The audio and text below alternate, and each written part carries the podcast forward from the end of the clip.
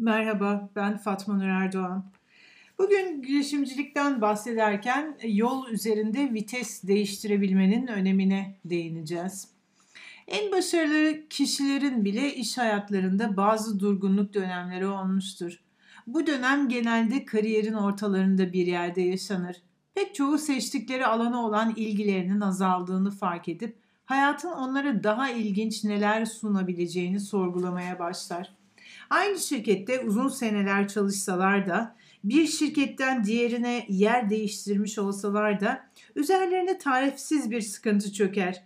Bulundukları ortamın artık onlara fazla öğrenme ve gelişme fırsatı sunmadığını hissederler. Mesleki yönden keyifsiz, tatminsiz ve mutsuz geçen bu dönemi en profesyonel, başarılı, karizmatik ya da IQ seviyesi yüksek olanlar bile yaşayabilir. Fark yaratanların sırrı kariyerleri böylesi bir noktaya geldiğinde yaptıkları seçimlerde gizlidir. Çoğu profesyonel önlerinde bulunan şu üç yoldan birini seçer. Birinci yol hala çalışıyorken kendini emekli etmektir. Bu yolu seçenler aynı konumda, aynı şirkette çalışmaya devam eder. Ama öğrenmeyi ve kendini geliştirmeyi bırakırlar. 20'li 30'lu yaşlardayken kariyerlerine verdikleri enerji yok olur ya da bu enerjiyi hayatlarının başka alanlarına kanalize ederler. İşlerine gider gelirler ve bu şekilde zaman geçirirler. Onlar için başarı artık yükselmek ya da kendilerini geliştirmek değil, bulundukları konumu koruyabilmekle eşdeğerdir. Başlangıçta bu durum en güvenli yolmuş gibi görünür. Güvende olduğunuzu hissettiğiniz iş ortamında kalmayı seçer, eski başarılarınızın getirdiği şöhret üzerine kurulup dinlenirsiniz. Ancak yıllar ilerledikçe bunun en riskli yol olduğunu fark edersiniz. Çünkü çoğu şirket daha enerjik, dinamik ve yeni teknolojilere alışkın olan kişilerle çalışmak ister.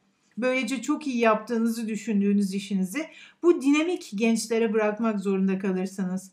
Üstelik zamanı yeterince takip edemediğinizden yeni bir iş bulmanız da epey zorlaşır. İkinci yol işinizi değiştirmektir. Bu benzer bir işi başka bir şirkette yapmak da olabilir. Aynı şirkette başka bir görev üstlenmekte. Her iki durumda da yıllar boyunca geliştirdiğiniz becerilerinizi ve ağınızı aynı şekilde geliştirmeye devam edersiniz. Çevrenizin değişmesi iş hayatınıza yeni bir heyecan getirir.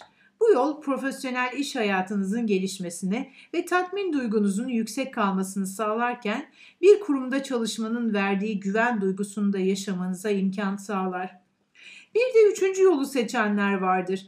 Bu kişilerin içinde girişimcilik ateşi yanar ve kendi işlerini kurmak için inkar edilemez bir istek duyarlar.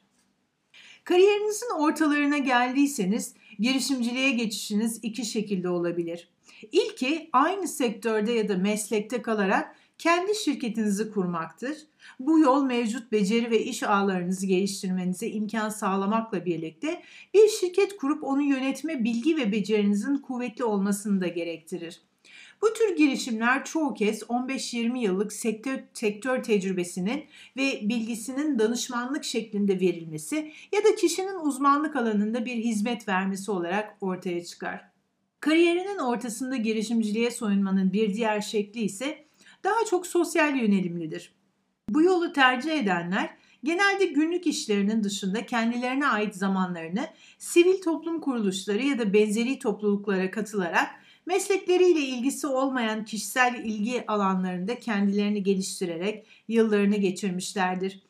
İş dışındaki ilgi alanları zamanla bir tutku haline gelmiştir. Örneğin fotoğrafçılık becerisini geliştirmeye yıllar önce başlayan bir pazarlama müdürü, kurumsal işini sanat galerilerinin kendilerini daha iyi tanıtmalarına yardımcı olacak bir şirket kurmak için bırakabilir.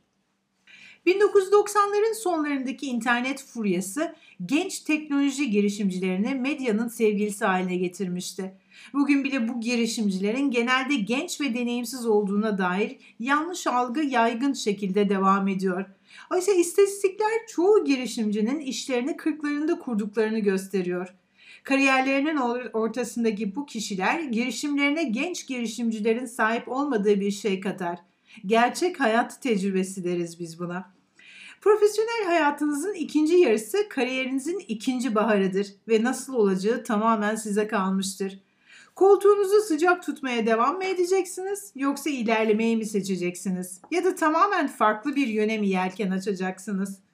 Kariyerinizin orta noktasındaysanız 20 yıl öncekinden çok daha fazla bilgiye ve hayatınızı daha iyi kontrol edebilme imkanına sahipsiniz demektir. Bu değerli avantaj, avantajınızı kullanmaya baksanız ne kadar güzel olur.